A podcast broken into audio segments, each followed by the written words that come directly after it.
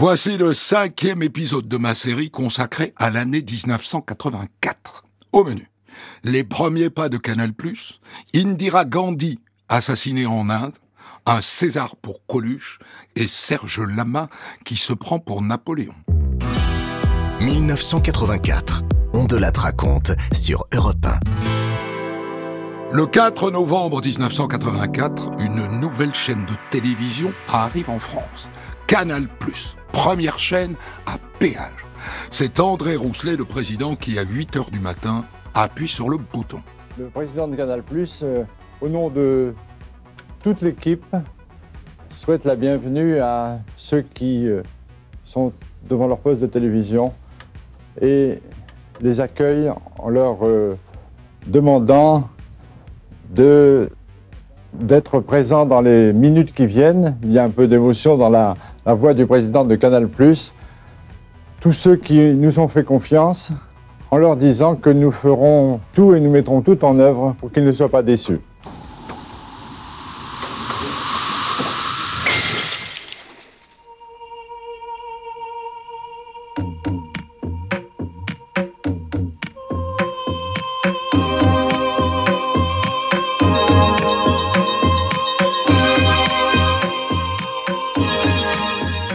Le président de la République, François Mitterrand, a beaucoup aidé au lancement de Canal+.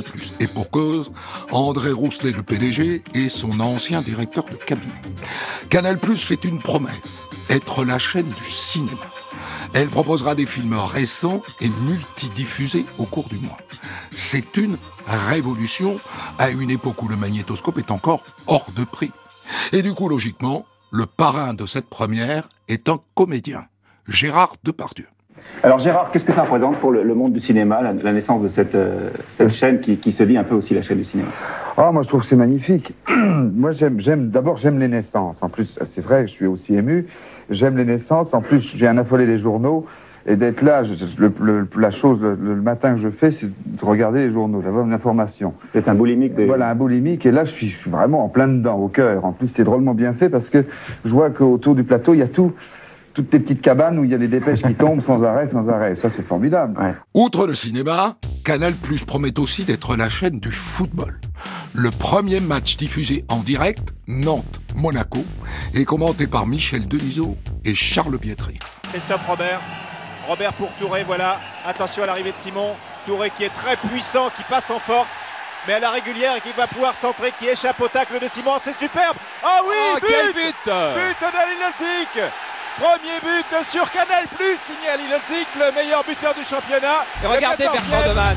Canal+ est donc la première chaîne française payante. Et pour la regarder, il faut un décodeur. Lors du lancement, cent quatre-vingt-six mille personnes ont souscrit un abonnement.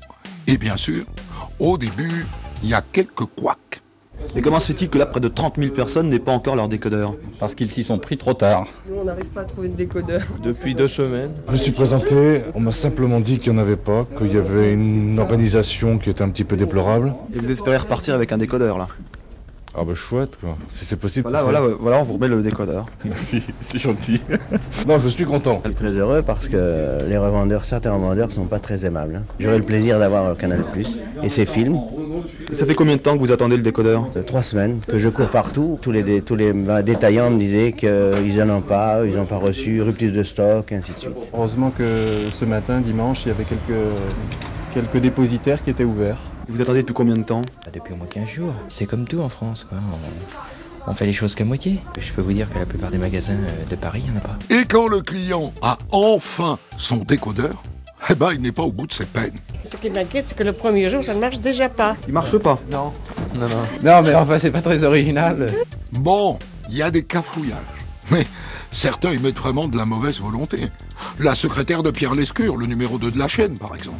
Il se peut qu'il y ait des problèmes techniques. Il y a aussi ceux qui ne savent pas encore tout à fait euh, s'en servir. Ma secrétaire, par exemple, était affolée parce que son décodeur ne marchait pas.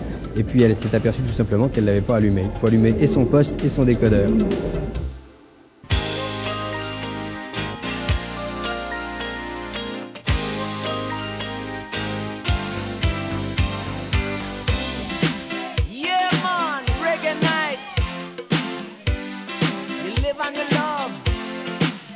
Turn on the light.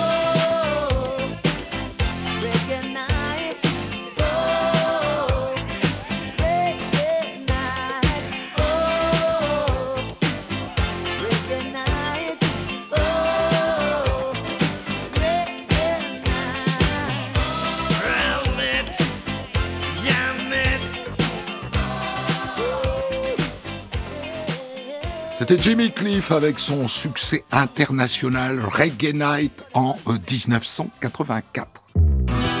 Ondelat raconte. Christophe Ondelat. Le trente et un octobre dix-neuf cent quatre-vingt-quatre, la première ministre indienne Indira Gandhi est la cible d'un attentat. Le premier ministre indien Indira Gandhi a été sérieusement blessée mercredi matin dans un attentat commis alors qu'elle quittait sa résidence privée à New Delhi. Une fusillade a éclaté vers neuf heures trente alors qu'elle quittait son domicile de Safdarjung pour se rendre à pied à son bureau situé de l'autre côté de la rue qui est en permanence fermé à la circulation. Selon les premières informations disponibles, les assaillants seraient au nombre de trois, faisaient partie de la propre garde de sécurité du Premier ministre indien. Deux d'entre eux auraient été arrêtés et un autre tué. Madame Gandhi paraît souffrir de graves blessures. Elle aurait été touchée de huit balles dans l'abdomen et, selon des témoins, elle perdait abondamment son sang lorsqu'elle a été conduite à l'hôpital. En apprenant la nouvelle, des milliers d'Indiens convergent vers l'hôpital où elle a été emmenée. Et très vite, ces gardes du corps sont mis en cause, tous issus de la communauté sikh.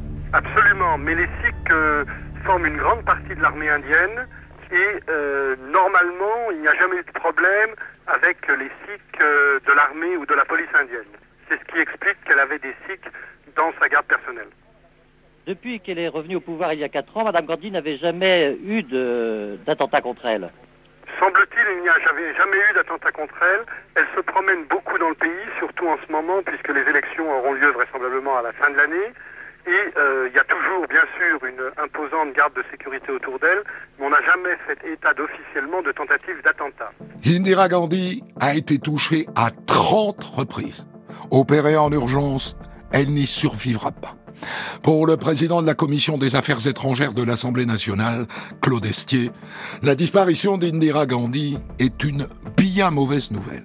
Et je crois euh, la nouvelle que nous avons apprise ce matin est une nouvelle très dramatique, parce que je crois que la, la position de l'Inde est d'abord, même si elle est très contestée dans son pays, celle de, de, d'Indira Gandhi. Je crois qu'il y a un danger de, de déstabilisation même de l'Inde. Oui. Je crois que cette région, qui est probablement une des régions du monde les plus troublées, euh, risquerait alors d'être complètement déséquilibrée, déstabilisée par une éventuelle euh, issue dramatique de ce qui vient d'arriver ce matin. Et effectivement, dès l'annonce du décès d'Indira Gandhi, le pays plonge dans le chaos. Des émeutes qui visent tout particulièrement la communauté sikh et qui font des centaines de morts. Un mois après, l'Inde est le théâtre d'un nouveau drame. Dans la nuit du deux au trois décembre mille neuf cent quatre-vingt-quatre, une usine de pesticides de l'Union Carbide explose à Bhopal, dans le centre du pays. On a, semble-t-il, stocké un produit extrêmement toxique, extrêmement dangereux. D'après les experts, c'est un produit qui serait cinquante fois plus dangereux que le chlore. Qu'on l'a stocké dans une cuve très importante, puisqu'on parle d'une cuve de quarante-cinq tonnes, et que cela est un facteur d'aggravation considérable, car des, plus un produit est toxique, plus il faut le stocker dans des récipients petits, ça semble tout à fait évident. L'explosion fait des milliers de morts, et les États-Unis se retrouvent au centre du jeu, parce que l'Union Carbide est une firme américaine qui a plusieurs usines en Inde. À la une des journaux américains depuis deux jours, des photos atroces, celles des victimes de l'accident de Bhopal en Inde. À côté de ces photos et des récits horribles venus des lieux de l'accident, des articles nombreux sur Union Carbide et ses usines aux États-Unis. En fait, les Américains, depuis quarante-huit heures, s'interrogent sur leurs usines de produits chimiques. Les dirigeants d'Union Carbide ont beau essayer de rassurer les lecteurs et de promettre que toutes les précautions sont prises, la plupart des Américains ont peur. Finalement, comme l'expose le New York Times, le choix aujourd'hui est entre les milliers d'emplois que procure l'industrie chimique et la sécurité des habitants qui vivent dans les régions où sont implantées les usines. Que vaut-il mieux, demande le journal. Le bien-être ou la peur? Washington, Jean-Pierre Joulin, Europe un. Au lendemain de la catastrophe, un homme tire la sonnette d'alarme, le vulcanologue Haroun Tazieff, qui fustige l'industrialisation à outrance de la planète.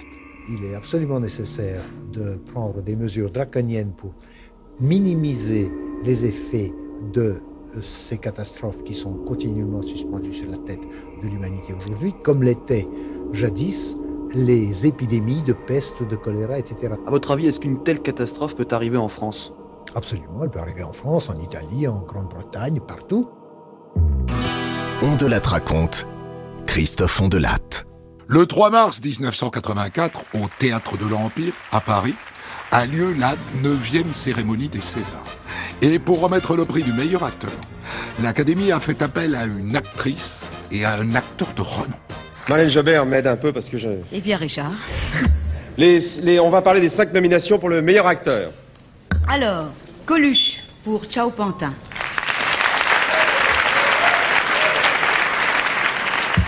Gérard Depardieu pour Les Compères. Yves Montand pour Garçon. Michel Serrault pour Mortel Randonnée.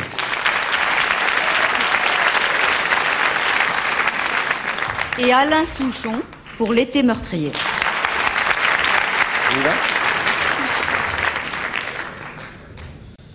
Le gagnant est Coluche pour Tchao Pantin.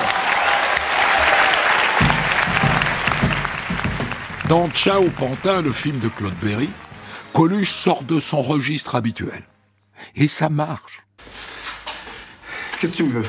Te parler? À quel sujet? Confidentiel. T'es un poulet? Ben Soussan, tu connais? Ben Soussan? Oui. Qui c'est Ben Soussan? Tu sais pas qui c'est? Tiens. Ta gueule. C'est moi qui ai tué Mahmoud. Et alors, qu'est-ce que tu veux? Je voudrais savoir si c'est ta petite tête qui a sorti l'idée d'enlever le pompiste. Quel pompiste? Quel pompiste? Arrête! Arrête! Quel pompiste? Devine. Celui que t'as torturé, Rachid. Le seul témoin de l'assassinat de Ben Soussan. Ça te dit rien non plus, Ben Soussan? Mais, chassé le naturel, il revient au galop. Au moment de monter sur scène pour recevoir sa statuette, Coluche se lance dans un discours qui lui ressemble. Je suis très ému. Je remercie Claude Berry, comme tout le monde. Franchement, euh, je croyais m'emmerder en venant là, et puis je me suis vachement marré, hein, quand j'ai pas dormi, parce que j'étais à côté de Gainsbourg qui arrête pas de déconner. C'est dommage que les spectateurs n'étaient pas tous à côté de Gainsbourg. Eh ben, nous y voilà. Je me croyais franchement à l'abri. Vu que je faisais du cinéma qu'on ne récompense pas, le cinéma français euh, vit surtout avec les succès populaires euh, que font les gens dans le genre Belmondo, et récompense surtout ceux qui font pleurer euh, dans le genre euh, que je ne nommerai pas. Pour n'oublier personne, parce que quand même il y en a un paquet. Hein. Alors, euh, euh, on m'avait dit pour être comédien ou comédienne, on me disait toujours partout, tout le temps, c'est pas dur, il n'y a qu'à coucher avec le metteur en scène. Eh bien, franchement, j'ai tout essayé, il y en a quand même qui veulent, mais... c'est pas les meilleurs, hein. Bon. Deux jours plus tard, Coluche est l'invité de Philippe Gildas dans Europe Matin. Tout augmente. Le journal de Philippe Gildas. Eh oui, le journal de huit heures avec ce matin comme invité le plus sulfureux. Vous pouvez regarder le dictionnaire, mon cher Coluche. Regardez le dictionnaire. C'est pas une grossièreté, ça. Non, on va lui chercher le dictionnaire. Donc le plus sulfureux des commentateurs puisqu'il s'agit de Coluche. Pourquoi Coluche? Bah, bien sûr parce qu'il a été élu samedi par ses pairs sans heure. Hein. Oui. Euh, meilleur comédien de l'année, lui... Ça, non. C'est une grossièreté, par contre. Non. Et ça, non. C'est pas moi qui l'ai fait. Je fais remarquer déjà d'entrée. C'est pour pas qu'on confonde père et mère, donc. Hein. Bien sûr. Par vos égaux, donc. Hein. Meilleur comédien de l'année, lui, l'ancien fleuriste, l'ancien tourlourou du Café-Théâtre. Alors, en France, Coluche, la grande affaire reste aujourd'hui encore la querelle scolaire. D'abord, est-ce que vous êtes allé à l'école? Ben, vous savez, j'ai essayé de les déranger le moins possible. Oui. J'y suis allé un peu au début. Et puis après, j'ai arrêté. Euh, j'ai entendu parler, oui, de la lutte de l'école privée comme tout le monde. Oui, mais est-ce que, pour sa survie. Moi, ce qui me vient à l'esprit d'abord, c'est que l'école privée, j'y suis pas allé, mais à l'école publique, j'y suis allé. Elle est privée aussi. Hein. C'est-à-dire? Elle est privée de tout. Il n'y a rien, il n'y a rien, c'est nul. Qu'est-ce qu'on apprend? On apprend que Ravaillac a tué Henri quatre et personne ne sait pourquoi. Quelques mois plus tard, le quatorze novembre mille neuf cent quatre-vingt-quatre, Coluche est de retour sur Europe un, invité cette fois de Jean-Pierre Elkabbach. Venu pour la promotion du film de Gérard Roury, La vengeance du serpent à plumes, la discussion dérive sur les sujets d'actualité chers à l'artiste. Un amuseur doit être comique, vous l'êtes, critique, mais est-ce qu'on peut rire de tout? C'est un grand débat classique. Ah ben ça, on m'a posé assez souvent la question, ouais. Oui. Ouais. Moi, je crois qu'on peut rire de tout si c'est drôle. Voilà, ouais. C'est ça la réponse. Maintenant, évidemment, euh, si mais... c'est pas drôle, on peut rire de rien, quoi, c'est tout. On peut rire de tout, on peut rire de la mort, on peut rire de tout ce qu'on veut, oui. Mmh. Par exemple, aujourd'hui, dans l'actualité, les mots qui reviennent le plus, on en parlait tout à l'heure avec Guillaume Durand, c'est la peur, c'est l'insécurité, le racisme. Quand on dénonce, comme vous l'avez fait souvent, le, le, les racistes, est-ce que vous croyez qu'on les renforce ou qu'on les affaiblit? Mais de toute façon, le rire, c'est mal. Si vous riez de quelque chose de bien, vous vous moquez de quelque chose de bien. Si vous riez de quelque chose de mal, vous favorisez quelque chose de mal. Donc le rire, c'est mal, déjà. Mais euh, le problème, c'est de savoir est-ce que c'est indispensable aux gens quand même ou pas.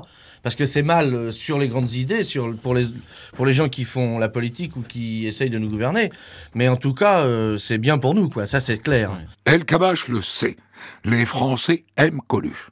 Alors, il lui demande si ça ne le gêne pas de faire rire des spectateurs de tous les bords politiques. Figurez-vous que justement, dans les Français, il y a quarante pour cent des gens qui votent pas, et il y en a, il y en a dans ceux qui votent, ou qui sont inscrits, un tas qui s'abstiennent ou qui votent blanc, ce qui fait la moitié de la France, et ceux-là, quand ils entendent parler politique pour se moquer d'un homme de droite ou de gauche, ils s'en foutent, ils rient.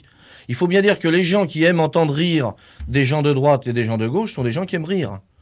Et nous, notre, si on a une déontologie professionnelle, c'est bien celle de faire rire.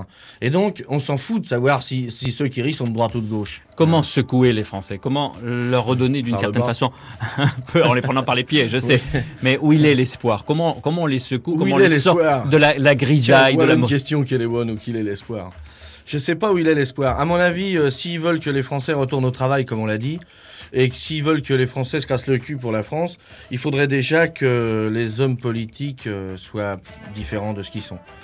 Parce que si jamais aux prochaines élections on se retrouve avec les quatre mêmes, ça va quand même être assez comique. Ouais. Je voudrais bien savoir qui va voter pour Marchais, alors que par exemple maintenant on sait qu'il n'aura jamais aucune responsabilité dans sa vie. Il n'aura simplement fait couvrir sa gueule. Alors ça, je voudrais bien savoir comment on peut crédibiliser ces choses-là. Et il n'y a, a que les politiciens qui peuvent répondre à cette question, c'est pas les comiques. Tout ce qu'on peut faire, nous, c'est faire des vagues et puis les faire marrer pendant, en attendant. Mais la situation économique dans laquelle ils sont, c'est pas moi qui vais la changer. Non. Europe un, on de la raconte. L'année mille neuf cent quatre-vingt-quatre.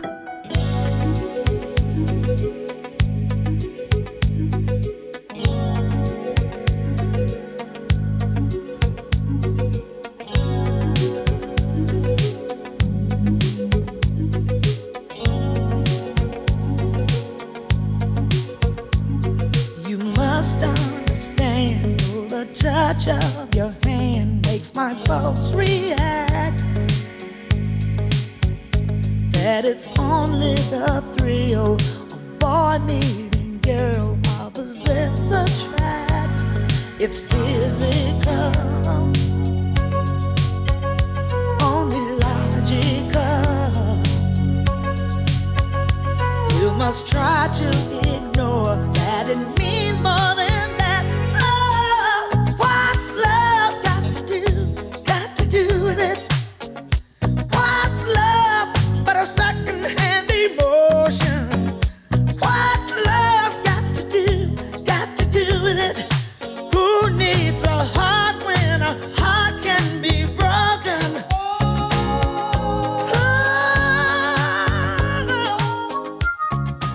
C'est Tina Turner avec What's Love Got To Do With It, chanson d'abord proposée à Cliff Richards, qui n'en a pas voulu, proposée ensuite à Donna Summer, qui l'a gardée au chaud pendant deux ans et qui ne l'a jamais enregistrée. Ondelatte raconte, Christophe Ondelatte. En cette année dix-neuf cent quatre-vingt-quatre, Claude Brasseur s'apprête à prendre le départ du Paris-Dakar.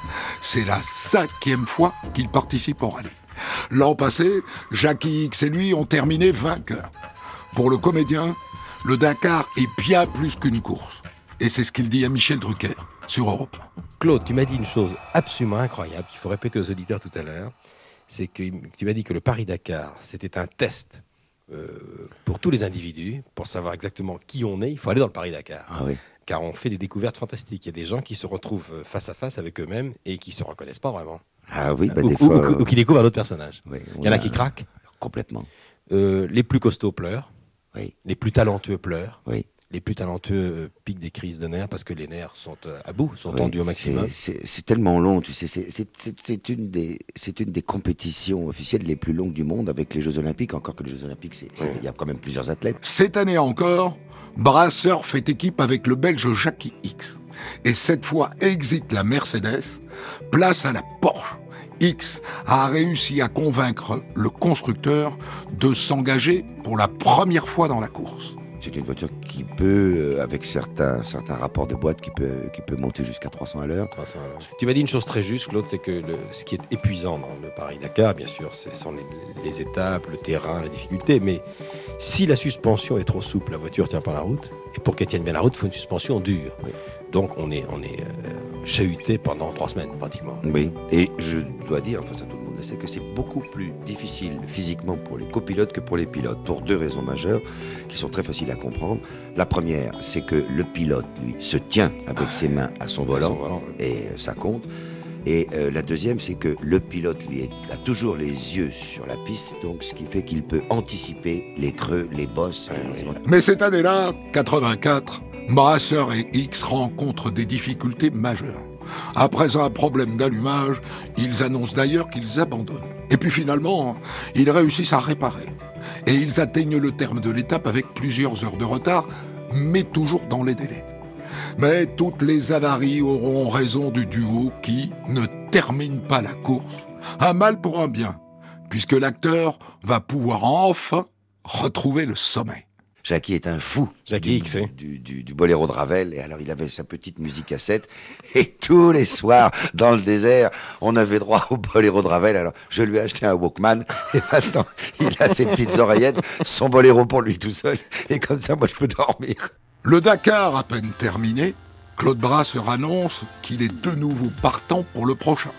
Et il n'est pas le seul. Michel Sardou annonce lui aussi qu'il signe pour la troisième année consécutive. Bien qu'il n'ait jamais gagné, il est toujours aussi motivé. Il lui manque juste du temps pour se préparer. Je serai prêt au mois de janvier. Mais pour l'instant, c'est trop tôt. J'ai trop de choses à faire en même temps. Je suis en train de faire de la mise en scène. Je suis en train de produire un, un spectacle. Donc là, je ne suis pas en train de, de regarder mes cartes, par exemple. Pas du tout. Vous allez pouvoir les regarder un petit peu avant de partir? Ah ouais, au mois de décembre, je vais, me, je vais commencer au mois de décembre comme l'année dernière. On va se préparer un petit peu, je pense qu'on va aller essayer la voiture, qu'on va aller peut-être un peu faire un tour en Afrique pour se mettre en, en forme un peu avant.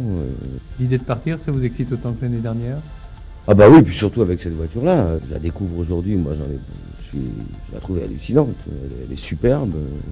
On a fait des modifications... Euh, En ce qui me concerne, formidable, j'aurai une boussole par exemple, ce qui, ce qui pour moi est, est important. Puis alors, elle, la mécanique est très impressionnante. Je ne sais pas combien il y a de chevaux là-dessus, mais trois cents. Ouais, ça va peut-être aller vite là. De quoi se faire peur, peut-être de temps en temps, non? Vous y pensez? Bah, l'année dernière, j'ai pas eu peur du tout. Euh, j'y ai pas pensé, je dois dire. Euh, parce qu'on est quand même pris par ce qu'on fait. J'ai pas pensé du tout au, au crash une seconde. Alors, euh, toujours du bois. Des people qui participent au Dakar, c'est devenu une habitude.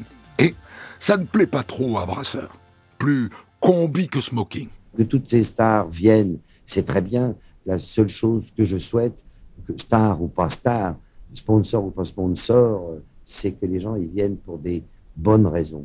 Depuis quatre euh, ans que je fais le Dakar, j'ai l'impression qu'il y a une famille. J'ai l'impression qu'il y a... Et puis, c'est vrai que l'année dernière, pour la première, première fois, j'ai ressenti, sans avoir de nom précis dans la, dans la tête... Et il ne s'agit plus de star ou pas de star, mais j'avais l'impression qu'il y avait des gens qui n'étaient pas là pour des bonnes raisons. Il faut, faut être là pour des bonnes raisons. Si star ou pas star, les gens sont là pour des bonnes raisons, pour, pour vivre ça, pour vivre cette aventure, pour effectivement sortir des sécurités sociales, des trucs qui nous entourent et qui nous aident, parce que là, y a, on n'est que, que tout seul. Alors si ces gens-là viennent pour ces bonnes raisons-là, ils, ils feront automatiquement partie de, de la famille, de cette espèce de famille de fous, Euh, qui, qui fait partie du Dakar. L'année dernière, il y avait des gens qui ne faisaient pas partie de la famille.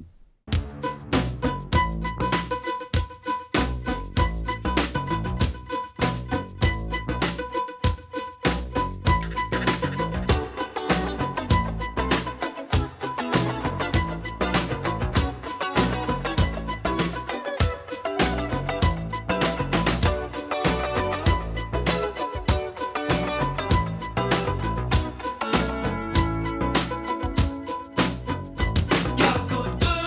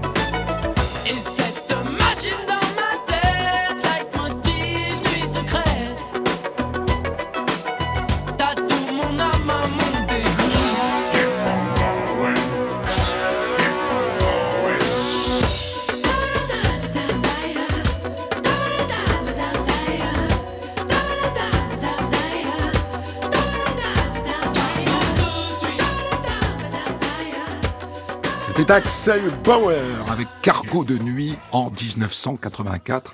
Le clip de cette chanson, réalisé par le talentueux Jean-Baptiste Mondino, est le premier clip français à être diffusé sur la chaîne américaine M T V. Ondelatte raconte, Christophe Ondelatte.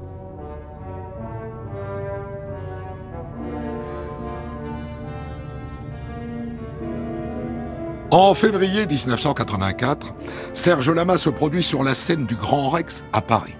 Et ça tombe bien, il a des choses à fêter et une annonce à faire.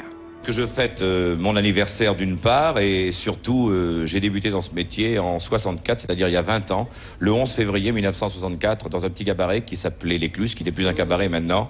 C'était Barbara la vedette à ce exact. moment-là, et voilà, alors pour moi c'est quand même très émouvant et j'ai voulu fêter ça puisque c'est pratiquement mes, mes derniers galas sur Paris en tant que tour de chant, puisque à la rentrée euh, je fais euh, Napoléon à Marigny, au Théâtre Marigny, à partir du vingt septembre. En septembre. C'est Serge Lama lui-même qui a eu l'idée de cette comédie musicale sur Napoléon.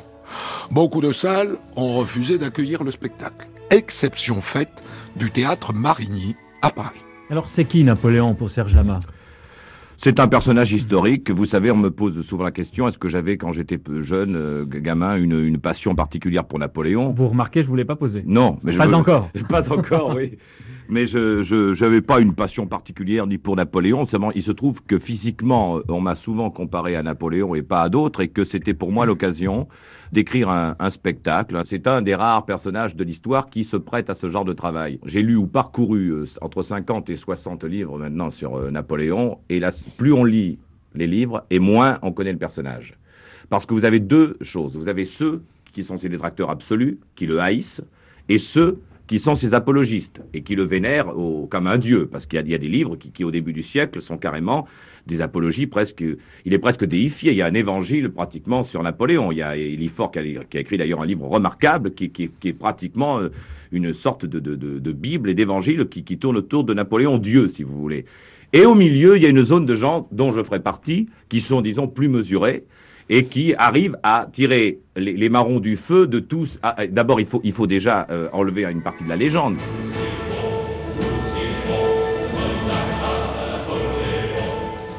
Dans Napoléon, Serge Lama est sur scène du début jusqu'à la fin.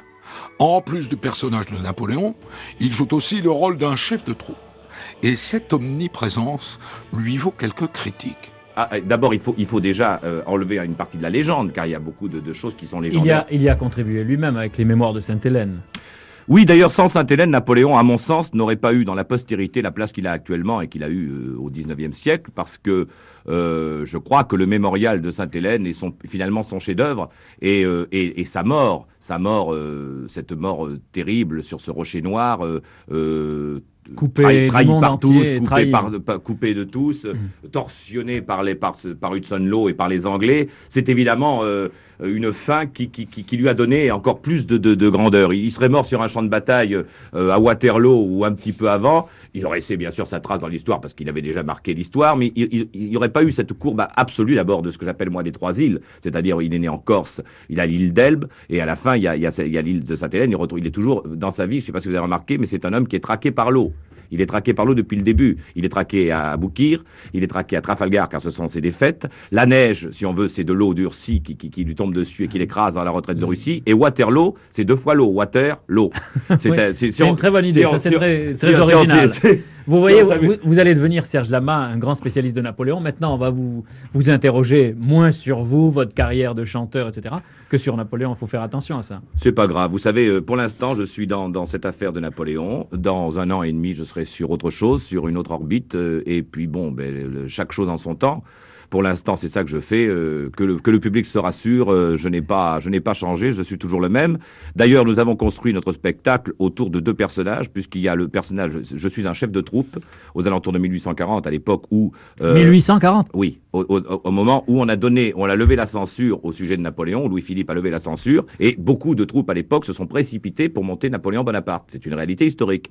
Et nous sommes une de ces troupes, si vous voulez, je suis le chef de cette troupe, et nous montons Napoléon. Donc il y a en même temps le, le chef de troupe que je suis qui joue également Napoléon. Et on revient, fait tous les rôles. Je fais deux rôles. Non, non, je me contente de oui, deux rôles. Oui, mais enfin, rôles. C'est l'essentiel. Et, vous, et, vous êtes tout le temps sur scène. Oh, pratiquement, oui. Je, je, vraiment, euh... je, je suis sûr, Serge Lama, que Napoléon aurait aimé. Euh, parce Être tout le temps sur scène. Oui, oui. Il l'a été d'ailleurs. Tu... Et, et il apprécierait Serge Lama, qui est à peu près la même mégalomanie que lui. Euh, non, je ne suis pas mégalomane. Non. Je ne suis ni parano, ni, ni mégalomane. Je, suis, je connais mes limites, je connais mes capacités. Euh, je suis un homme, à, à, je crois, assez équilibré. Je crois que d'ailleurs Bonaparte, jusqu'à un certain temps, a été assez équilibré. Il a été beaucoup trahi et très tôt. Et ces trahisons l'ont rendu nerveux. Et ce qui fait, ce qui fait qu'il y a eu une, une période de cinq six ans où il est devenu effectivement une forme de, de, de mégalomane. Ça, je ne suis pas mégalomane. Non, c'est la critique habituelle. Je ne suis pas paranoïaque. Par contre, je suis certainement égocentrique. Parce que égocentrique, si on n'est pas égocentrique dans le métier que nous faisons, ben, on ne peut pas le faire. Il faut qu'on soit un petit peu, sans aller jusqu'au nombrilisme, bon, on est tous égocentriques dans ce métier-là. Ai-je, oui ou non, aimé Marie-Louise? Il faut bien survivre tant qu'on est vivant. Que j'ai, oui ou non, aimé Marie-Louise, un ventre d'Autriche porte mon enfant. Petit bonhomme, petit bonhomme, tu seras le roi. Durant ce spectacle de deux heures et demie, Lama interprète une trentaine de chansons. Et pour tenir la longueur, il a suivi un régime draconien. Le général Bonaparte était très maigre. Si euh, Napoléon était très gros, ben Nap alors, comme il faut être entre les deux. Il faut être entre les deux, voilà. Mmh. Alors donc je suis obligé. Puis, et puis même physiquement et moralement, c'est très bien de faire un régime avant d'entreprendre de, une entreprise pareille, parce que même quand je fais ma rentrée euh, ou au Palais ou ailleurs, à chaque fois, pendant deux ou trois mois, je fais toujours une période d'assainissement euh, physique et moral qui, qui est très bonne. Deux mois après le démarrage, Napoléon est un succès. Mais Serge Lama doit alors faire face à une tragédie. Le quatorze décembre mille neuf cent quatre-vingt-quatre, ses parents sont victimes d'un accident de voiture. Mesdames et messieurs, bonsoir. Chaque jour, en France, des dizaines de personnes trouvent la mort dans des accidents de la route inconnus ou gens célèbres. Hier après-midi, à Blanquefort, près de Bordeaux, le destin aveugle a frappé les parents du chanteur Serge Lama, monsieur et madame Georges Chauvier. La voiture que pilotait le père du chanteur a été violemment percutée de face dans un virage par le pilote d'une voiture volée, une Lancia, qui roulait à gauche et a réussi à prendre la fuite. Monsieur Chauvier, âgé de soixante-trois ans, est décédé peu après, tandis que son épouse, très grièvement blessée, était transportée au centre de première urgence de l'hôpital Pellegrin de Bordeaux. Et sa mère succombera elle aussi à ses blessures, trois mois seulement après son père. Serge Lama déclare: Napoléon était une réussite totale, et tout à coup j'ai pris ça dans la tête. Je me suis dit que je n'avais vraiment pas le droit au bonheur, ou en tout cas, qu'il n'y avait jamais de joie sans nuage.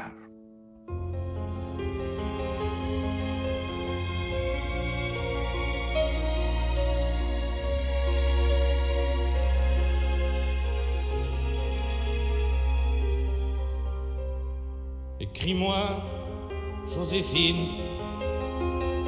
apaise mon chagrin. Ton absence est un cri brûlant, un poignard dans mes reins. Si tu as besoin d'argent, fais-en part à mon frère. Il porte deux cents louis pour toi. Tu ne m'as pas parlé de tes affaires. Dieu, que c'est loin Paris, que je t'aime tant, que je t'aime trop. Ton image est planée dans moi comme un drapeau. Que je t'aime tant, que je t'aime. C'est mon épée, ma vie, mon cœur me pose. Serge Lama, avec Lettre à Joséphine en mille neuf cent quatre-vingt-quatre, titre issu de son spectacle sur Napoléon. Et c'est cette chanson qui clôt notre voyage en dix-neuf cent quatre-vingt-quatre. Il est temps de remercier mon équipe, dirigée par Valérie Inison, avec Guillaume Vasson, François Desmoulins et Julien Pichenet. Vous trouverez sur votre application de podcast d'autres séries consacrées à d'autres années. Retrouvez On de la Traconte tous les jours sur Europe un et quand vous voulez sur Europe un point F R, l'appli Europe un, vos réseaux sociaux et vos plateformes d'écoute.